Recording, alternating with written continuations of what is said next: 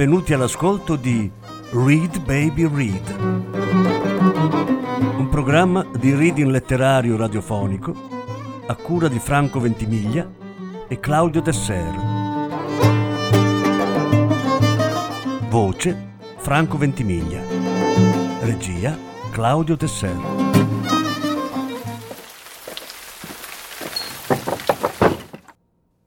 Francesca Ognibene le confessioni di un orco. Voci Francesca Ognibene, Francesco Ventimiglia. Lettura in nove parti. Sesta parte.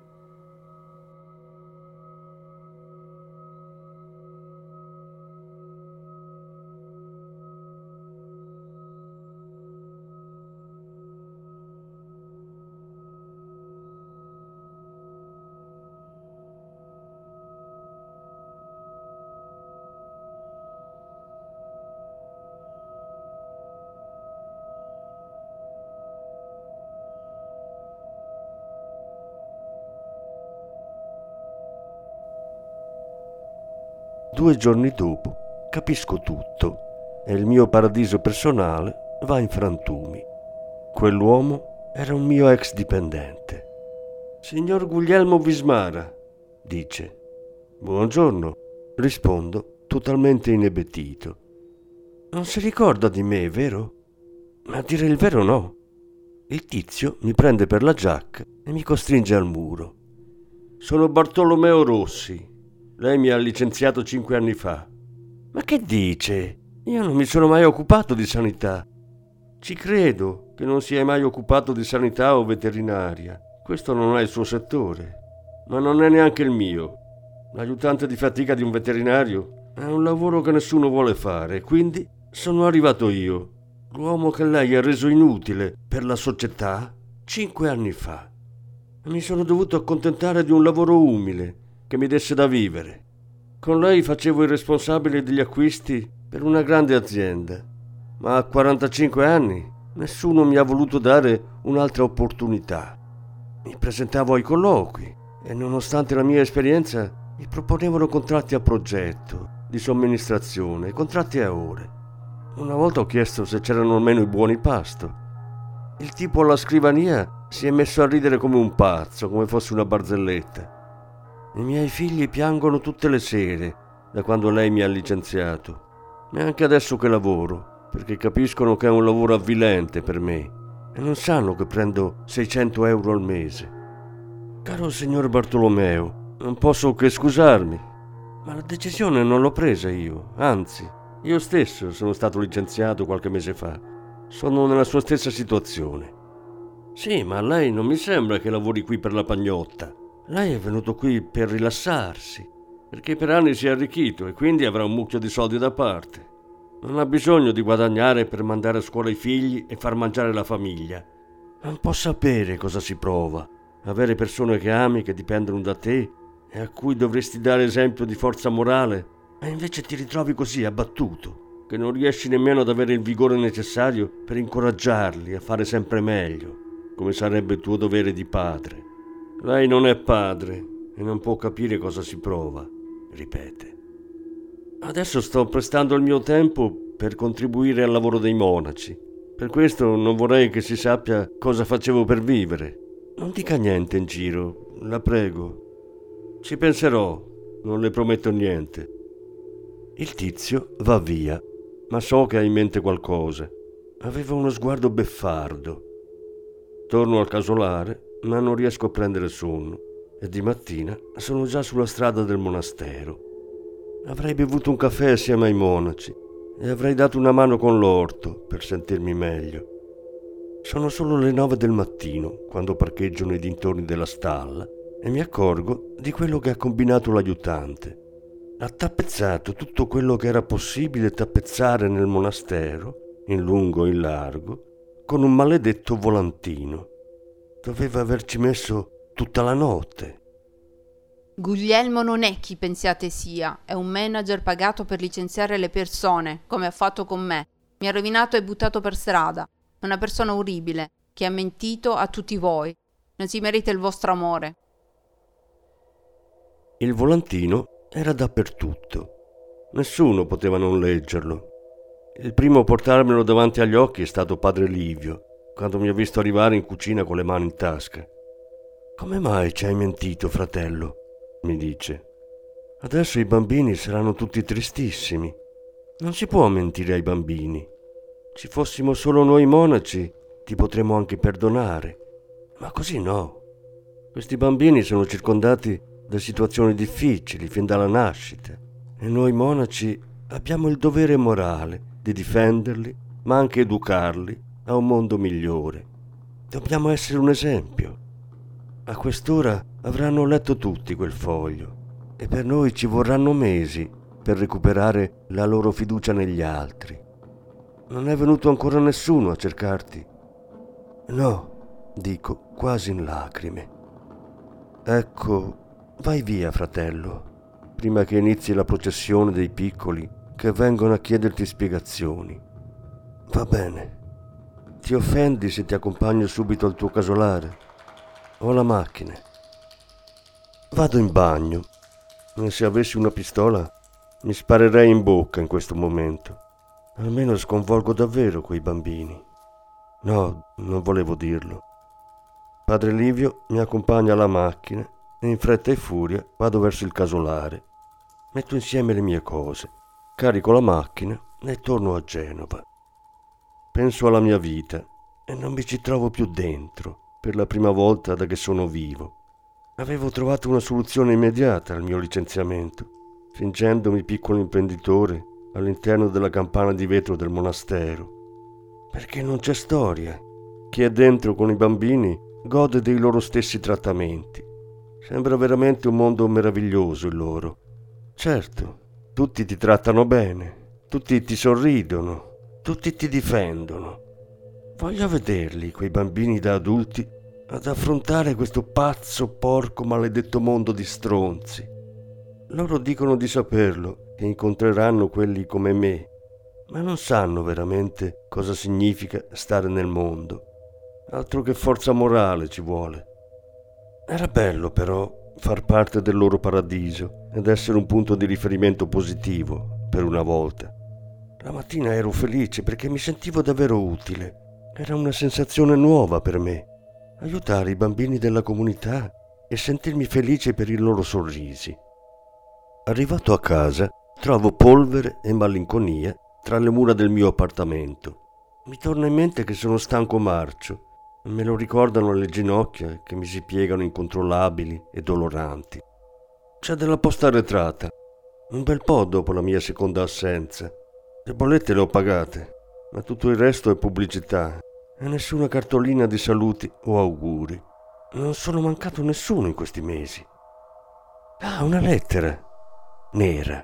Non è un buon segno. La apro e chi mi scrive è quel simpatico pizzaiolo, a quanto pare ex, che adesso vive a Berlino. Mi augura di morire. Mi vuole ricordare che il male che ho fatto si ritorcerà contro di me. Mi strapperà le budella, eccetera. Sua moglie non vuole più vederlo per colpa mia. Ormai hanno rotto, eccetera. Non è giusto che io riceva queste lettere. Facevo solo il mio lavoro. Perché tutto questo astio nei miei confronti? E nessuna ritorsione o livore nei riguardi di chi ha davvero deciso per le sorti di questi disgraziati. Non è colpa mia se c'è la crisi economica, sebbene facessi questo lavoro anche prima della crisi. Si licenziava anche 15 anni fa, cosa credono? anche se un po' meno. Sono stufo di essere circondato solo da gente che mi odia. Anche quest'ultimo insulto non mi scalfirebbe se non fossi solo come un cane. Se avessi qualcuno accanto a me in questo momento, ci prenderemmo un tè e tutto andrebbe a posto. Con un altro punto di vista le cose apparirebbero migliori. Minimizzerei, butterei subito questa maledetta lettera nel cestino. E invece no, non andrà così. Adesso dovrò andare a Berlino. Voglio assolutamente sistemare questa faccenda. Sul retro della busta c'è l'indirizzo del pizzaiolo. Potrò raggiungerlo e trovarlo senza problemi. Voglio andargli a dire due parole. Dobbiamo comunicare. Giuro che non gli torcerò un capello. Deve spiegarmi perché dovrebbe essere colpa mia. Io ho fatto il mio lavoro, da 15 anni a questa parte e non mi si può crocefiggere se il mio lavoro è stato licenziare gli altri. Metto insieme due cambi d'abito e parto per la Germania. In aeroporto due ragazze mi fermano per dirmi che la vita è bella perché c'è Gesù che ci aspetta in qualsiasi momento. Ah, certo, come no. Così giovani e già fuori di testa. Il viaggio passa in fretta e dormo tutto il tempo. Mi sveglio che sono a Berlino. Il taxi da Schönefeld è pronto per partire. Parlo un po' di tedesco, ma vado meglio in inglese o almeno un tedesco capisce il mio inglese meglio di un inglese. Arrivo alla strasse giusta e infatti trovo il nome sul campanello del pizzaiolo. Suono, non si sa mai che sia in casa. Mi ricordo solo adesso di non aver neanche prenotato un albergo. Al campanello non risponde nessuno e adesso sono qui davanti al viale di uno che mi vuole morto, come un cretino. Chiamerò un altro taxi. Che devo fare? ma invece ecco arrivare il mio uomo dall'inizio della strada. Gli vado incontro e lui reagisce come il gatto scoperto col topo in bocca. Sembra quasi coprirsi. È sconvolto dal fatto di vedermi proprio qui. Si vede e, e si aspetta che io lo prenda a pugni. Cosa diavolo? Come? Chi le ha detto? Cosa fa lei qui? mi urla. Si calmi, o quando torno in Italia do il suo indirizzo ai carabinieri e gli racconto di tutte le sue intimidazioni idiote. Invece, prima di fare ogni cosa, sono venuto a cercarla. Sono qui per spiegarle. Possiamo parlare in un luogo appartato, gli dico io, modulando il più possibile la voce sui toni bassi. Venga su, voglio proprio sentire cosa pensa di potermi dire per risolvere la cosa. Sì, venga, dice il pizzaiolo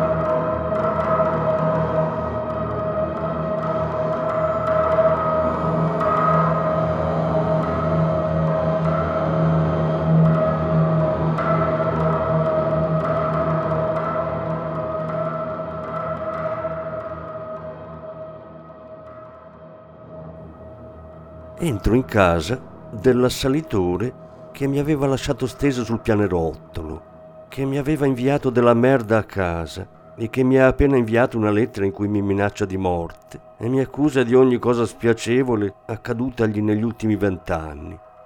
Sono proprio impazzito. Scusi se sono venuto senza avvertire, dico intanto. Basta con le stronzate. Cosa ci fa qui, Guglielmo Vismara? Verrò subito al punto. Sto provando a farmi dire da chi mi odia in cosa ho sbagliato, per provare a rimediare se riesco. Non voglio più ricevere minacce per dei licenziamenti che non ho deciso io. Io non capisco sinceramente cosa ho fatto di male, a parte quello che mi chiedevano di fare. Perché tanto odio nei miei confronti? Facevo solo il mio lavoro. Perché facendo il mio lavoro quotidiano dovrei avere io la colpa di quello che è successo a lei, o alla sua fidanzata, o a sua madre, o al suo cane? Possibile che tutto il male di questo mondo venga manovrato dalle mie mani? Ma sta scherzando? No, affatto. Sono pronto ad ascoltare se ha una spiegazione qualsiasi. Cosa dovrei fare per mettermi in pace con la coscienza? Passare alla forza? Denunciarla? Continuare a essere minacciato? Non sono di certo io a doverglielo dire. E chi dovrebbe dirmelo? È lei che mi odia tanto da aggredirmi nella mia stessa casa. E poi, ripeto, l'ultima lettera che mi ha mandato cosa rappresentava? Ero arrabbiato perché mi sono trasferito all'estero per colpa sua, visto che in Italia non si trova niente ed è lei che me l'ha tolto il lavoro. Questo ha causato anche la fine del mio matrimonio. La mia innamoratissima moglie è dovuta andare a vivere con i suoi genitori, perché non riuscivo a mantenere sia lei che me. L'ho chiamata nei giorni scorsi per informarla che ho un lavoro dignitoso e per chiederle di venire qui a Berlino, ma non ha voluto saperne. È tardi, mi ha detto. Non sarebbe successo nulla se non fosse stato per lei che mi ha licenziato. Ma si rende conto di quanto è assurdo il suo discorso? Non mi sembra. Lei arrivava in azienda e licenziava così, a caso. Era il terrore delle nostre povere vite. E un giorno ha licenziato anche me, facendo avverare l'incubo. Io non licenziavo a caso. Licenziavo chi mi dicevano di licenziare. Non prendiamoci in giro. Ho già sentito questa storia. E il mio capo diceva che lei invece aveva una voce in capitolo nel prendere quelle decisioni. Insomma, non è mai stato l'esecutore che dice di essere. Quello che dice accadeva pochissime volte. Inoltre lei è una persona qualificata. Possibile che non abbia trovato in Italia un lavoro più dignitoso del portapizze. Vede lei com'è. Com'è superficiale, cazzo. Secondo lei non ho provato.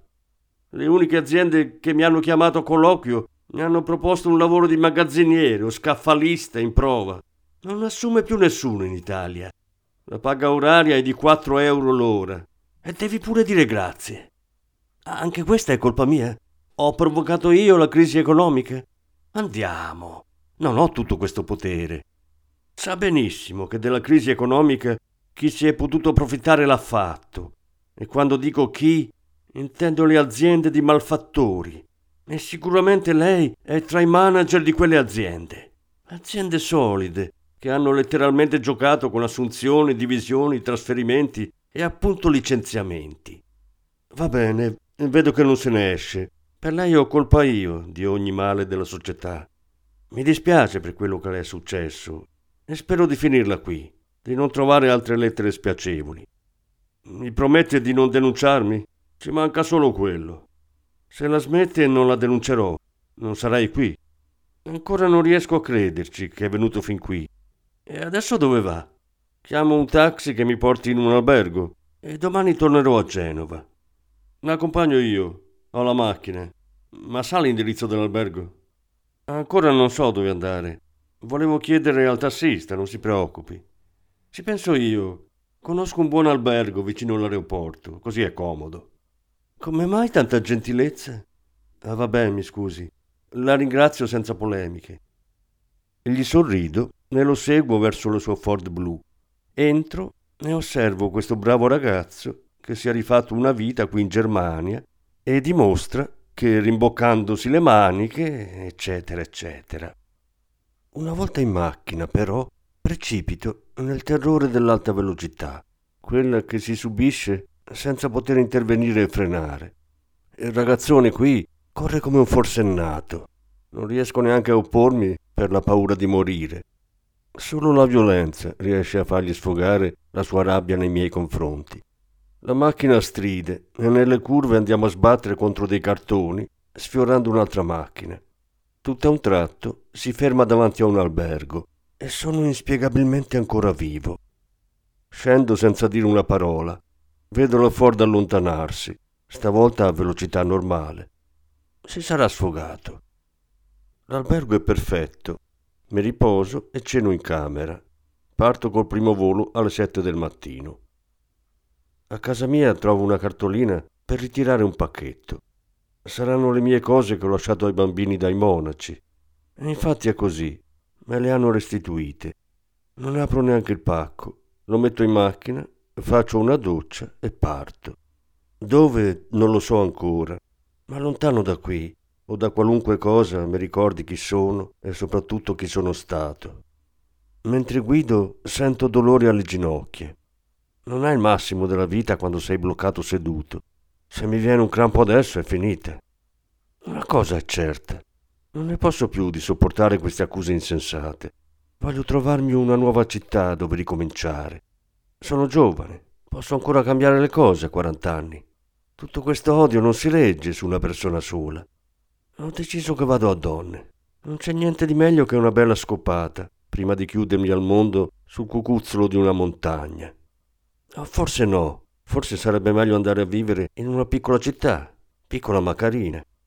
Pisa. Pisa, cazzo, è quella giusta. È una città che adoro. Fino a qualche tempo fa ci andavo spesso. Arrivo davanti alla casa di una prostituta che lavora per conto suo. In realtà è anche la moglie di uno, ma non lo ammetterà mai.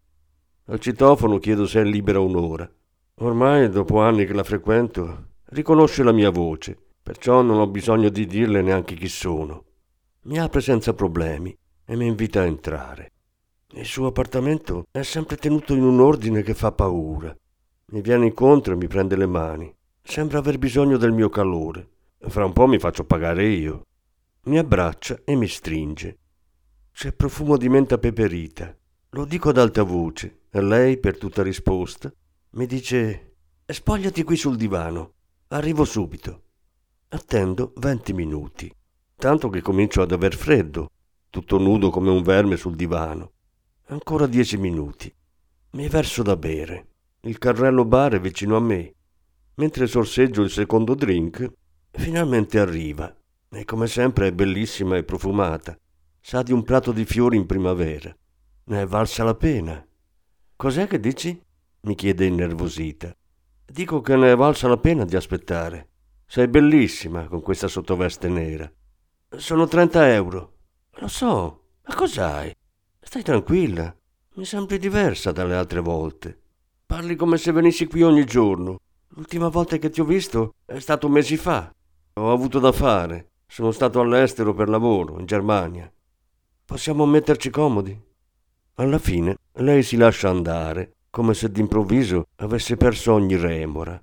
A me sembra di essere importante, di essere nell'unico posto che posso sopportare adesso. Mi prendo una pausa, chiudendo gli occhi cinque minuti. Si sente un dolce tepore in questa casa. I fiori freschi, gardenie, lillà e narcisi, sparsi in tutto l'appartamento, emanano degli odori incredibili. Questa donna sa come fare impazzire gli uomini. Suona il campanello e la magia finisce. Avanti un altro. La mia donzella dice al suo prossimo amante pagante di tornare tra dieci minuti perché c'è un cliente. Il cliente sarà io. Sono un cliente che ha un cazzo come azienda. Lascio i soldi e vado via pieno di amarezza. E chi lo sa perché non ho mai provato niente di simile. Sarei curioso di vedere la scena dell'arrivo del tizio successivo. Lo abbraccerà come ha abbracciato me? Gli regalerà l'adorabile aria imbronciata, neanche fosse innamorata, che ha usato con me solo perché non la andavo a trovare da tanto. Il suo profumo mi accompagnerà come un ricordo felice.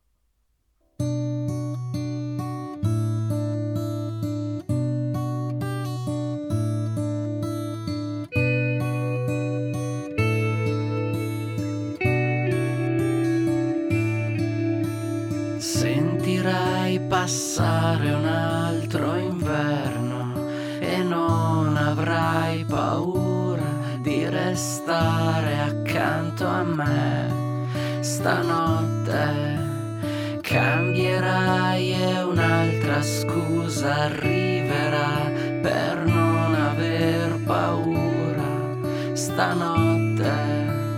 Guarderemo il sole che svanisce nelle nuvole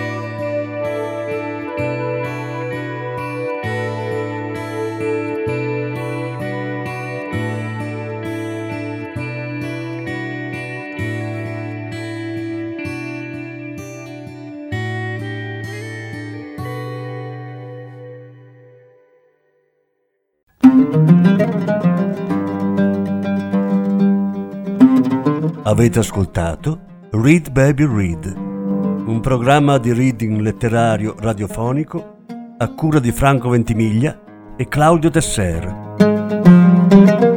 Grazie per l'ascolto, alla prossima settimana. La settima parte della lettura sarà trasmessa la prossima settimana.